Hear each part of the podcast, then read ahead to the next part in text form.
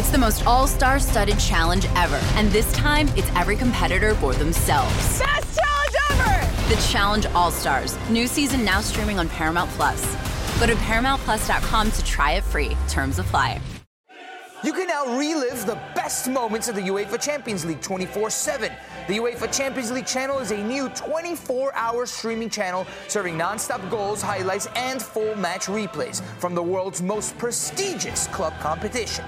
Reminisce on your favorite moments, legendary players, and brilliant goals with the UEFA Champions League channel, streaming around the clock on Pluto T V and the C B S Sports app.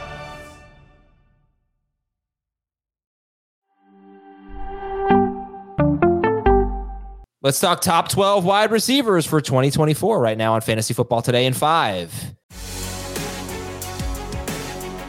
Adam Aizer and Jamey Eisenberg. Yesterday we talked running backs. Let's talk receivers now. Everybody who gave you their rankings, I think there were seven people, they all had the same top five, top five with Amon-Ra Saint Brown fifth. So basically the same four, but in different orders. So what were you seeing generally in terms of those top four guys? Uh, the thing that stood out to me was who's number one. Uh, you had Jefferson. Some people had CeeDee Lamb. I know myself and Dan Schneier had Tyreek Hill. And I think that's going to be really the toughest call is really the order of those top four receivers. Uh, Heath Cummings, for example, had Jamar Chase ahead of both Tyreek Hill and Justin Jefferson, if I'm not mistaken, certainly ahead of Jefferson. So the way that you're going to see those guys get drafted, get ranked, how you're going to feel about them, I think is going to really determine how you feel about picking most likely two, three, four, and potentially five, you know, because those could be the next picks after Christian McCaffrey comes off the board. So um, for me, it's between three guys. You know, I think Jamar Chase is clearly the fourth, but uh, if Jefferson's quarterback situation is solidified, he could easily be the number one guy. We've seen that. Tyreek Hill's coming off an amazing season, but he's going to be thirty. So how much do you trust that? And, you know, trust Tua Tagovailoa. And then obviously CeeDee Lamb was an absolute monster, the best non-quarterback in fantasy this year from a total point standpoint. Clearly took off in the second half of the season.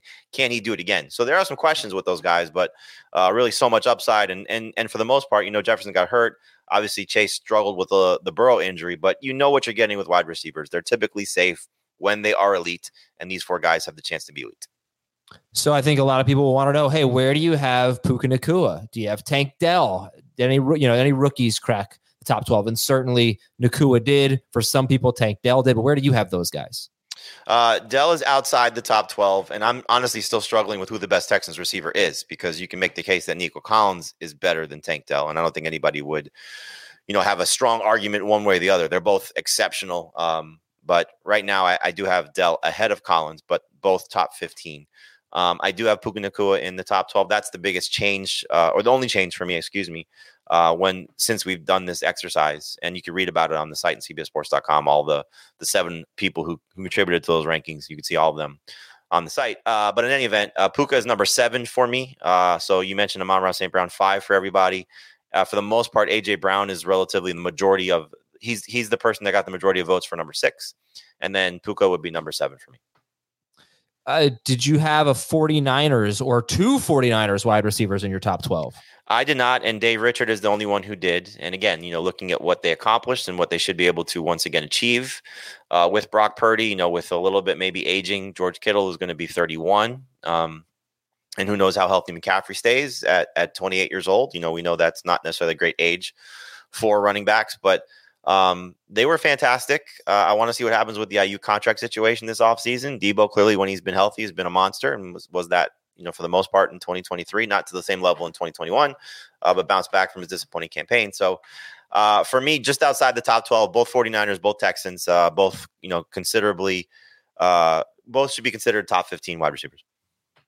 Yeah, and that's what they were per game. You know, they, they did not crack the top twelve per game in full P P R. In non-P P R, it's a different story. Half P P R, it's tougher, but um, you know, it, it, teams that throw as little as the 49ers do, it, you have a tough time getting top twelve wide receivers in full P P R. Simply do not get enough catches. Um, and then, you know, D J Moore, what a year he had, and he's clearly a top twelve guy now. Um, I don't know, just what an amazing, what a year he had. And it's not, you know, it's not like Justin Fields was incredible throwing the football. Uh, any concerns about D J Moore replicating this? He did have a very, very high catch rate for what it's worth. Well, I think you got two pretty big scenarios at play here. One is who's the quarterback, because if they keep Justin Fields, that probably means they're getting Marvin Harrison Junior And if they move on from Justin Fields, it's Caleb Williams, and will he be able to accomplish the same things with a rookie quarterback? I, I would hope for D J Moore's case, you're looking at the latter, where it's he's still the alpha, clear-cut number one guy, and Caleb Williams is his quarterback, as opposed to keeping Justin Fields and bringing in, you know, another receiver. Now, part of this could be, at least one trade rumor I saw was moving down to two with Washington and Terry McLaurin being part of the trade package, and that's the route that the, the Bears go, and they just put Justin Fields with Moore, with McLaurin, and with Marvin Harrison, and that would just be absolutely nutty and insane, but would hurt the fantasy value for some of those guys. But, you know, they can go a lot of different ways if they make a trade. But in any event, um, I think for D J Moore's situation, you like to see trade Justin Fields, draft Caleb Williams, don't bring in Marvin Harrison uh, Junior, and keep him as the lead guy. And then he's still a top twelve receiver. All right, if you want a longer look at our top twenty-four, check out the full-length episode of Fantasy Football Today, and we'll talk to you later on F F T and five. M T V's official Challenge podcast is back for another season. And so are we. I'm Tori Deal. And I'm Anissa Ferreira. The wait is over, guys. All Stars four is finally here. And this season takes it to a whole new level. Old school legends, modern power players, and ex-lovers are all competing in Cape Town, South Africa for the prize of three hundred thousand dollars. And we're going to be right here along with you fans, covering every episode on the podcast. Listen to M T V's official Challenge podcast wherever you get your podcasts.